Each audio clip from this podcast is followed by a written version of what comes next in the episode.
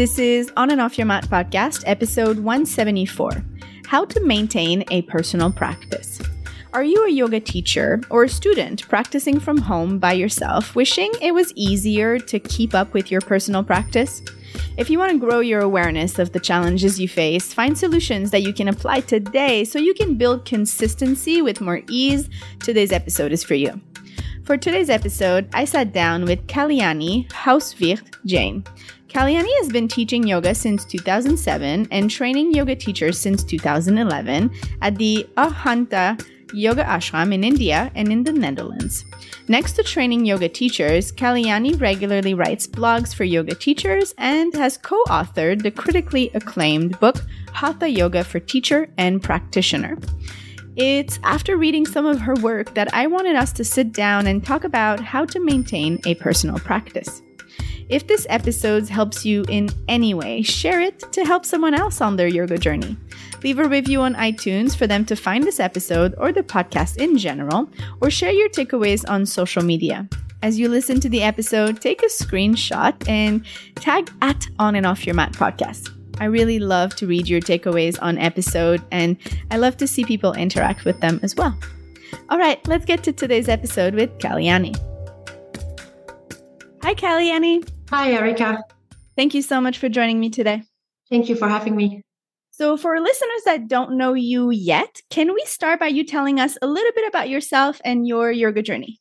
So, I'm originally from Switzerland and I emigrated to the Netherlands to become a dancer when I was 19. And in the Netherlands, I first got in touch with yoga, hatha yoga, classical hatha yoga, during my dance education. And yeah, that really gave me a sense of connection to my body, to myself that I've not experienced prior in my mm-hmm. life. And I think something that I was always looking for when I was dancing. And I found it in yoga. So, yeah, soon after, actually, quite early on, I started to teach regular classes. And already at a quite early age as well, I started to also teach classes in TTCs, in teacher trainings.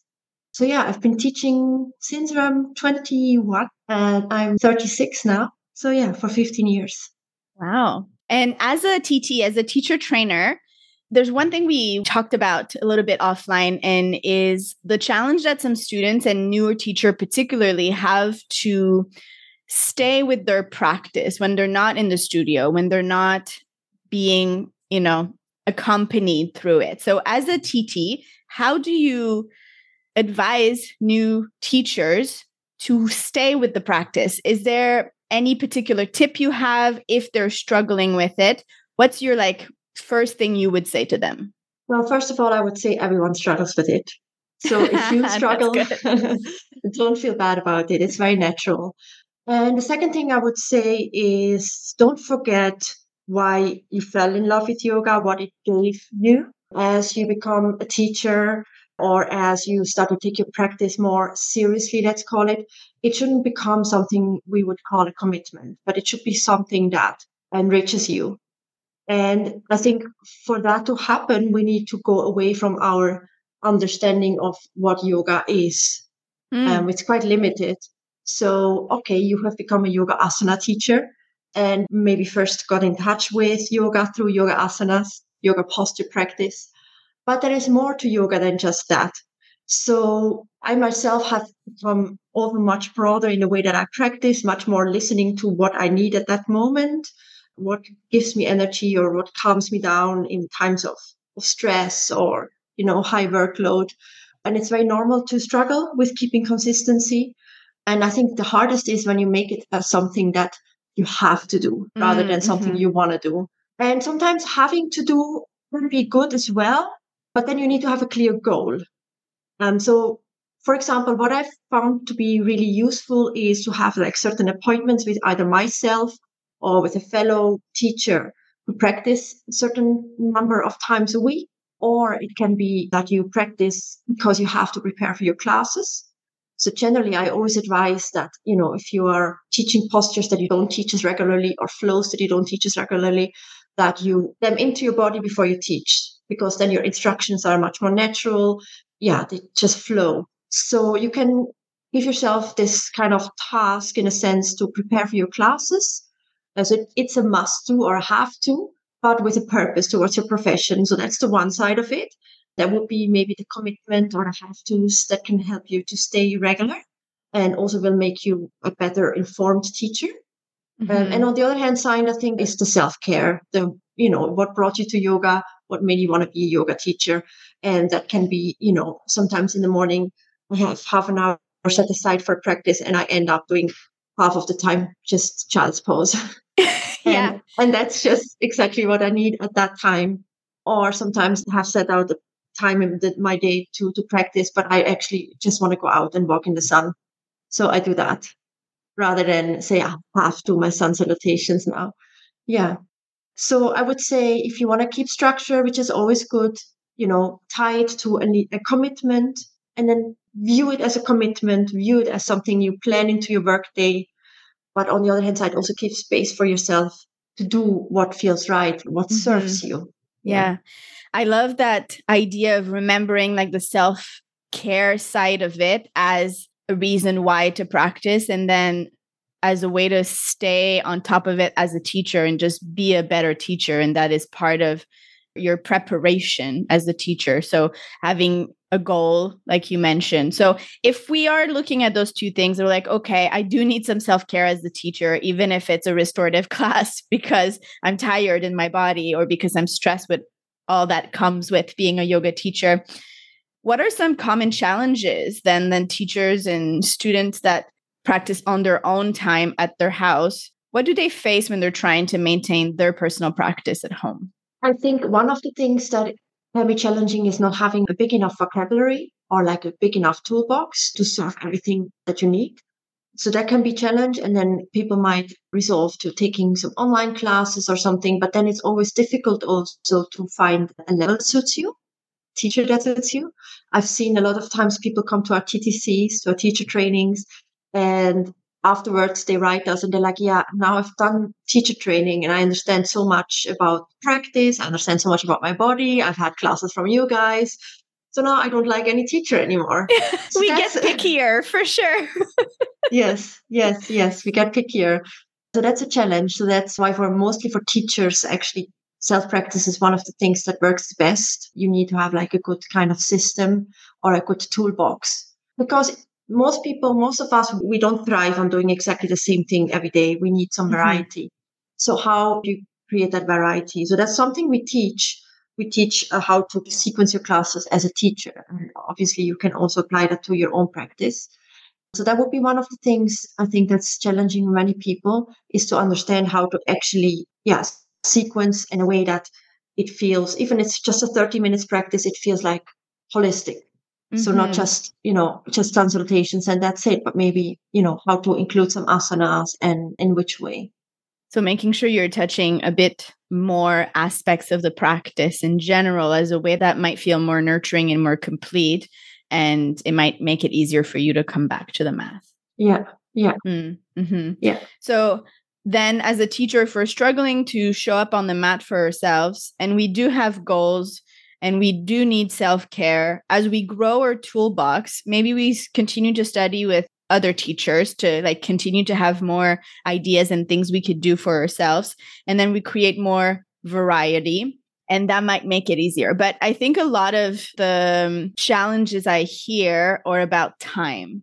It's either like i don't have time or you know technically we always have time. It's like we are unable to make it a priority in our schedule so how can people shift that mindset of i don't have time and make it a priority if they want and need their practice?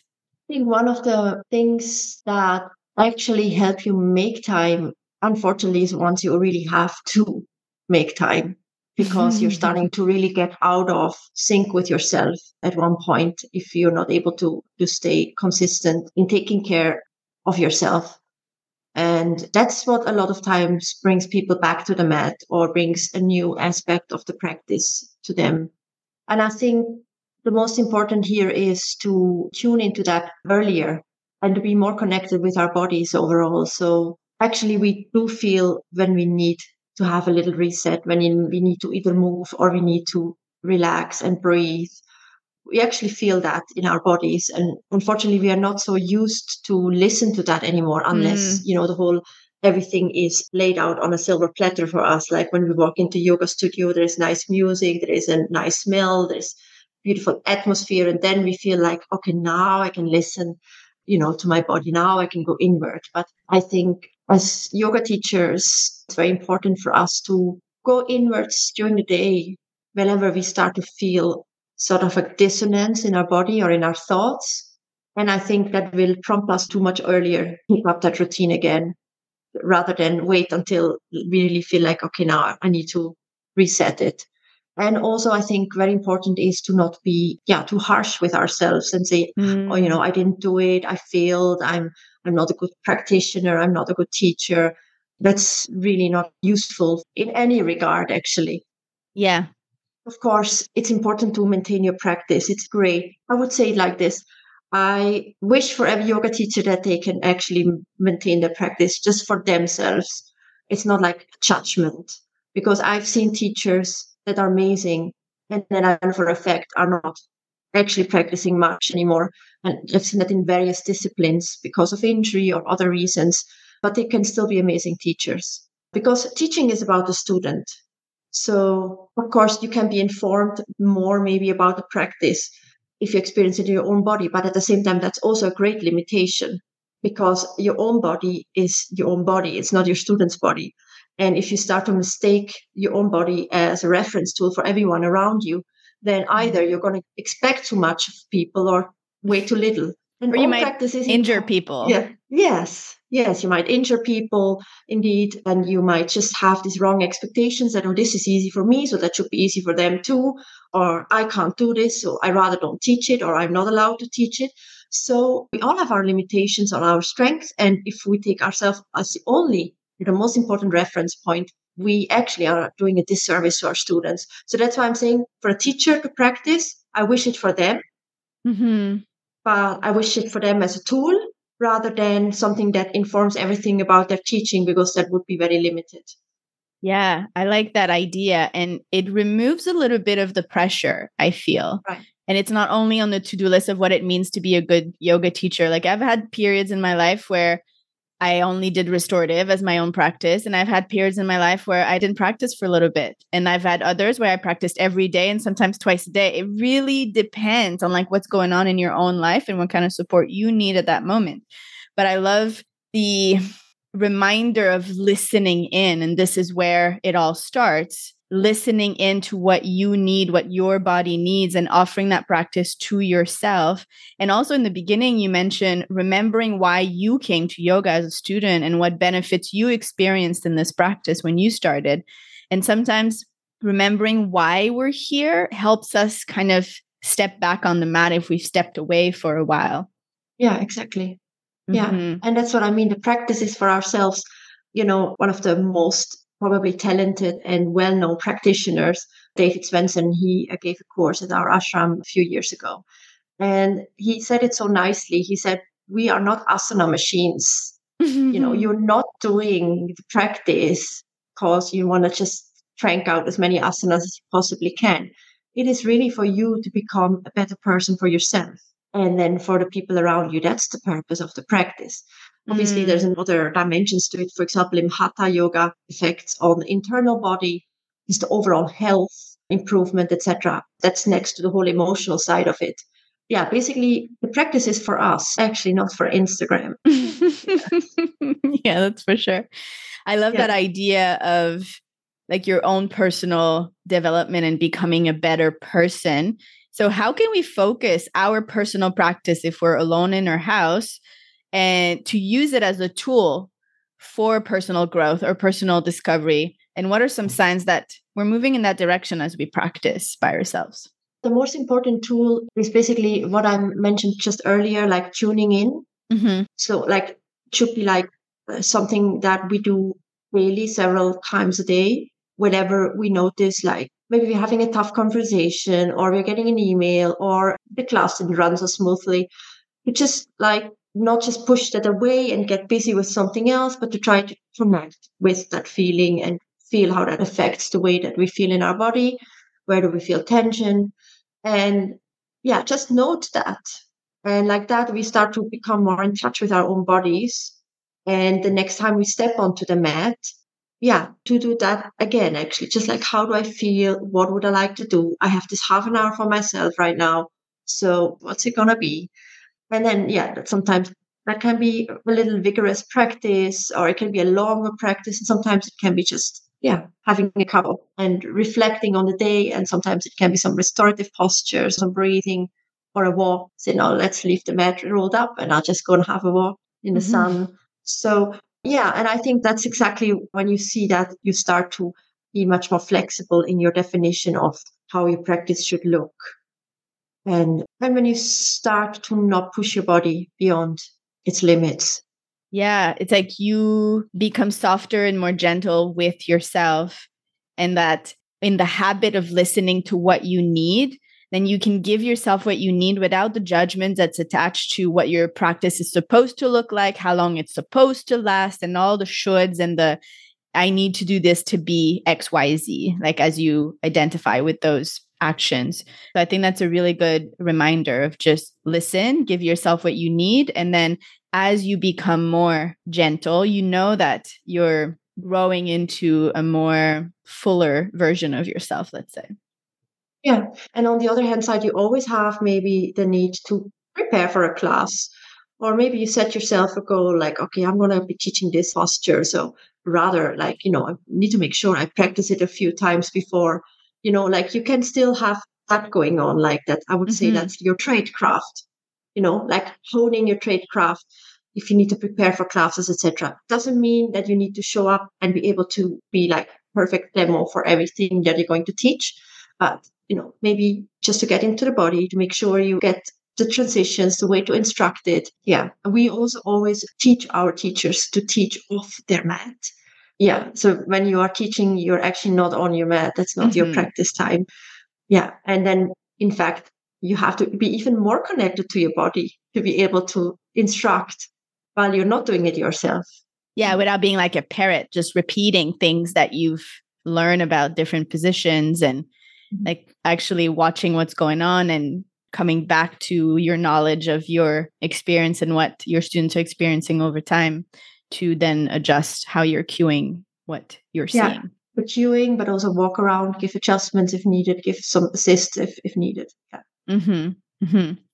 Earlier in the conversation, you talked about keeping things fresh as a way to keep our interest and as a way to continue to step on the mat in a regular base what are some strategies that you have where you would give a student so they keep things fresh? Like what would that look like? What could they do? Like is it about trying different types of yoga trying different teachers or different lineage or incorporating new things as like a different meditation practice or breath practice? Or is it about creating that variety or is there something else or more? Yeah to be honest myself, I teach various yoga styles, etc. I teach various meditation, breath work, etc. But my go-to vocabulary is actually not so broad in terms of I usually pick the same similar practices with small variations. Like Hatha is my go-to practice. I love vinyasa. I teach vinyasa, but I usually practice hatha. So I think it's not necessarily freshness doesn't come by the variety, but more by by being in the moment and seeing, okay, what do I need mm. right now? So I don't think it's necessary to yeah to have a huge variety that you at any time you know you keep shifting because the one thing as well is that we only progress in whichever way we want to progress that can be physically or that can be our focus mentally or that could be connecting more emotionally with ourselves. All of progression comes through repetition. So repetition is very important in learning and growing. So I think the freshness would be rather on having maybe not such a huge vocabulary, but a few things, few practices, you know, sequences that you like, but being fresh in terms of how you approach the mat, what you do at that time. You know, someday you might say, okay, you know, I'm to just stand in headstand and love it. Three minutes, you know, another day, you might just want to really move through the Surya Namaskar as fast as possible, get the sweat flowing. It's the same practice, the same parts are there, but the way that you practice it really depends on what you need, what your body needs that day. Does it need to move and sweat, or do you need to just breathe and be steady and listen within? Mm-hmm. Yeah. The interesting part here is creating that repetition, like to keep things fresh. Some people will be motivated by the change in the sense of like, I'm doing something slightly different. So I'm not becoming on autopilot, right? Because I'm repeating the exact same thing all the time, the exact same way. For some people, it's really easy to kind of just lose the focus and the attention. Where if I'm making just small little adjusts or changes in what I'm focusing on and what I'm observing and, you know, little things, that will already keep it fresh. Like you can do Warrior Two a hundred times and have just a different focus and do it with a different idea or a different goal, you're going to have a different experience in your body, right? So there's this aspect that you can still use repetition and find ways to not be on autopilot where it gets less interesting in a way because you're disconnected. So not only are you continuing to listen in, to tune in, but if you're creating that repetition, you can make just enough change that you need your attention to be focused. Do you agree? Yeah. Mm-hmm. I agree. And I think it's not even if we are connected within and we are in the present moment, we are in our bodies, it's not even something that you have to add on. Mm-hmm. Because by being present in your body, you will experience Warrior 2 differently today than you did yesterday. Yeah, because your body is different. You're coming to the yeah. mat feeling different. Yeah. Yeah. Mm-hmm. yeah. So it's like, and that's the thing. And if you are fresh with yourself, if you're fresh, fresh means like you're in the moment, you are noticing what's going on, how you feel, you know, you're here. That's mm-hmm. actually the freshness, like being here. Then whatever you do, it's the same thing you did yesterday. It's going to be different. You're going to experience it differently. You might change it because you're feeling different, but you're also, if you're just going to do it exactly the same way, you're still going to experience it differently. Mm-hmm, so mm-hmm. yeah, but so it's all about presence. yeah, it's about presence, and it's about basically showing up for yourself and being present for yourself. Because as soon as you make it something you must do, and you force it onto yourself, even you can tell yourself, "I'm going to focus today on really getting my thighs parallel to the ground in Warrior Two, which I didn't manage yesterday." It's not going to be the same experience as if you were present and would tune into your body and feel like hmm, warrior two maybe it's not really what i want to do today because mm-hmm. my quads are sore from yesterday so maybe i'd rather do something else mm-hmm. so it's really about this mindset of making it something that you give to yourself every day and uh, yeah what's the gift the gift is something we can appreciate we enjoy gift yeah. is not something that we force on ourselves yeah something that supports you, enriches you, and is a show of care for your own body, mind, yeah. spirit, all the yeah. things. Mm-hmm. Yeah. Do you think it's important to have like a dedicated space in your house? Do you think that makes it easier to step on the mat every day if the mat is already rolled out or if we have like something where we know like this is where I practice? No, I don't think so. Mm. I don't have a dedicated space. I usually practice in the same space, but my mat is not rolled out. I don't think so. I think it's an illusion that we can trick ourselves into continuity by just setting props. I think it's just as easy to walk by your mat every single day and not and not see it. Look at it. Yeah. Yeah. So yeah. no, I don't think so. It's just I think important that you can be distraction free as much as possible. Yeah, yeah. Yeah. So being quiet in your environment. Yeah, not being interrupted. Mm-hmm. Mm-hmm. Yeah. So, are there any big advantages to practicing by yourself that people might need to remember to add on to the motivation and the desire to show up, other than what we've already talked about in the sense of like that self care and being present with yourself? Why is it important to have a practice other than just showing up and teaching? Or why is it important for that practice to be consistent or regular? What if I just want to go to a studio once a month and I'm happy with that? So what I'm going to say might be a bit sound like a little strange, but I don't think necessarily at all times in our lives as yoga teachers the majority of our practice must evolve around physical yoga asana practice. Mm-hmm. I think it's not an absolute necessity. As I said before, if you have really a steady background in teaching, uh, you have practiced a lot, and for some reason in a certain period in your life you are enjoying other kinds of movement and introspection. So i would say the yang and the yin. If you experience that and can enjoy that in other forms in your life then i think that's also just good enough as it's long valuable. as you enjoy that it's valuable because i think most important for us as humans we need to move. Movement is life. It's very important for us to be moved physically be active to stress our tissues etc so that's the yang side of it. And then the yin side of it is to have this you know calmness introspection etc which can be walks in the nature with your dog which can be simple breathing exercises which can be sun gazing or whatever. But it's important to have those two qualities i think in life and if they happen to take the shape of yoga I find Hatha Yoga an incredibly complete practice mm-hmm. where I experience in one practice Yang and Yin. That's why it's my favorite practice. But I've also had periods in life where I would do other disciplines. In fact, still now, I have a very gentle personal practice at the moment. It's not uh, nearly as regular in terms of postural practice or as intensive as it used to be. But I do other things. I dance, I do martial arts, I climb, yeah, for me, this is really where I am now enjoying myself and developing my physicality as well.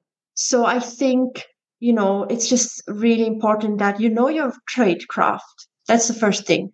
So I'm not saying someone who's a new yoga teacher don't practice yoga. That's not what I'm saying.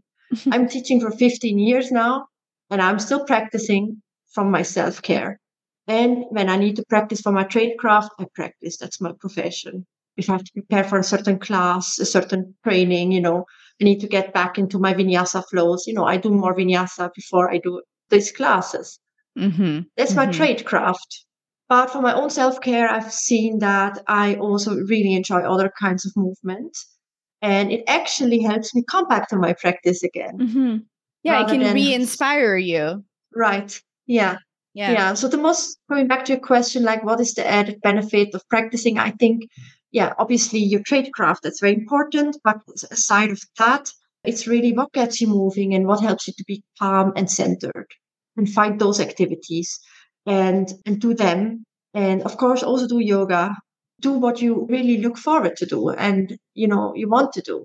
Yeah, so I feel like it's about getting out of the all or nothing mentality. You know, if you're focusing on like self compassion for yourself and self care and moving and joy, then it might be yoga. It might look like something that's slightly different. It might be completely different for a while. But if you're staying in with that thread, you're doing a practice for yourself, even though it doesn't look like an asana practice necessarily. Maybe it's a walk in nature every day, and that's what is your personal practice at the moment. Yeah, exactly. Because it has to serve you. That's it. It has to serve you. Your practice has to serve you. Aside from what you need to prepare for your trade craft, practice has to serve you. If it doesn't serve you anymore, or there's something that serves you better, then we have to be open for that. And it's not this all or nothing mentality. I think it's very dangerous because it actually creates a lot of stress um, mm-hmm. for yoga teachers as well. And people can feel very underconfident if they're not able to, you know, keep up with it, which is going to impact the way they teach, about the way they feel about themselves, which will make them even less likely to show up on the mat because they're already feeling negative. Yeah, we end it. up with more nothing than all yes. most of the time. Yes. Yeah. yeah.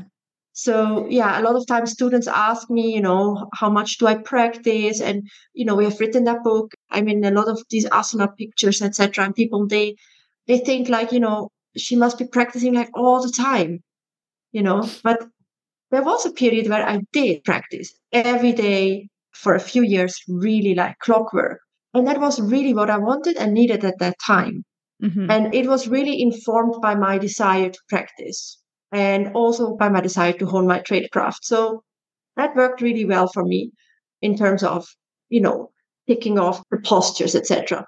But did it really bring me closer to myself or did I really feel like I really developed myself in terms of self growth? I wouldn't say I did because I mastered these asanas. Mm-hmm. That came later when I realized that yeah. there is more to that. yeah. There's always more in yoga. There's always more. Yeah. you want to look at something different and approach it a different way and look for a new version of you and a new version of you in the world. There's always more. It's like never finished. Yeah. Yeah.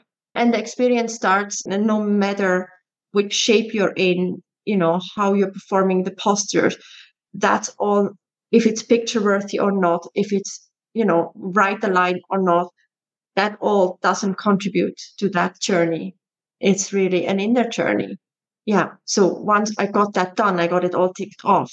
And then I was, so now what? Mm.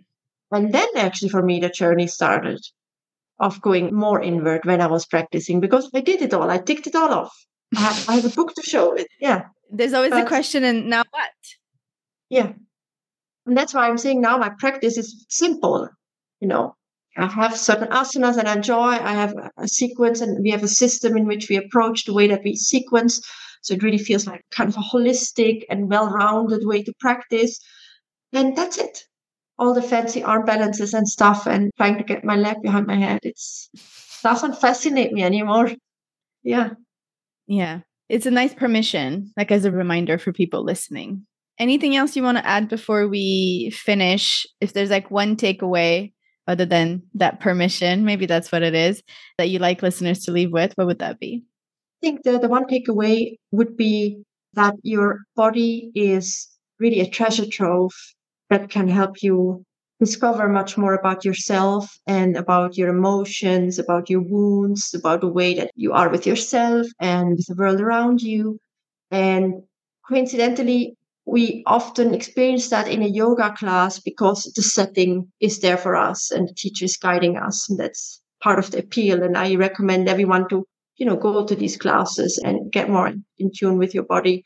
But also, if you're not able to do that regularly, or if you're going to class, but you just look at it as physical practice only, just to like stay in shape, get in shape, this dimension of connecting to, you know, when you're in a pose or even you're just sitting and you just tune into, okay, how am I breathing right now? And how does my chest feel? And how does my belly feel? Is it relaxed? And oh no, it's tense. And why? Why is it tense? What, what's happening? Um, you know, that's just such a valuable tool that I've started to discover for myself and that I like to give as a takeaway as well that if you can start to tune into more into this, then really personal growth or you know coming growing closer to yourself can happen and that's in the end actually what yoga is all about yeah yeah mm-hmm. I'll put all your info in the show notes. But in the meantime, where's the best place for people to find you if they want to work with you in some capacity or they want to know more about you? They can find me on Instagram, Kalyani Hauswirth Jain, so with a long name. We'll put the link uh, for them. Yeah, I don't have a personal website, but I'm one of the senior teachers and owners of uh, the Arhanta Yoga uh, ashrams and online academy. So if you go to arhantayoga.org, you can find out more about all of us and about me as well. And yeah, that's that's it. Yeah. Thank you so much for your time today. Thank you so much for having me. Such a pleasure. Thank you so much for joining us today. If you haven't already done so, leave a review for this episode or the podcast in general on iTunes. If this episode has helped you, you can pass it on and help someone else by leaving your review. Plus, when you leave your review to say thank you, I will give you access to our premium podcast membership for free for a full month. Send me a screenshot of your review and we'll get you all set up. Find the show notes for this episode at erikabelanger.com slash 174.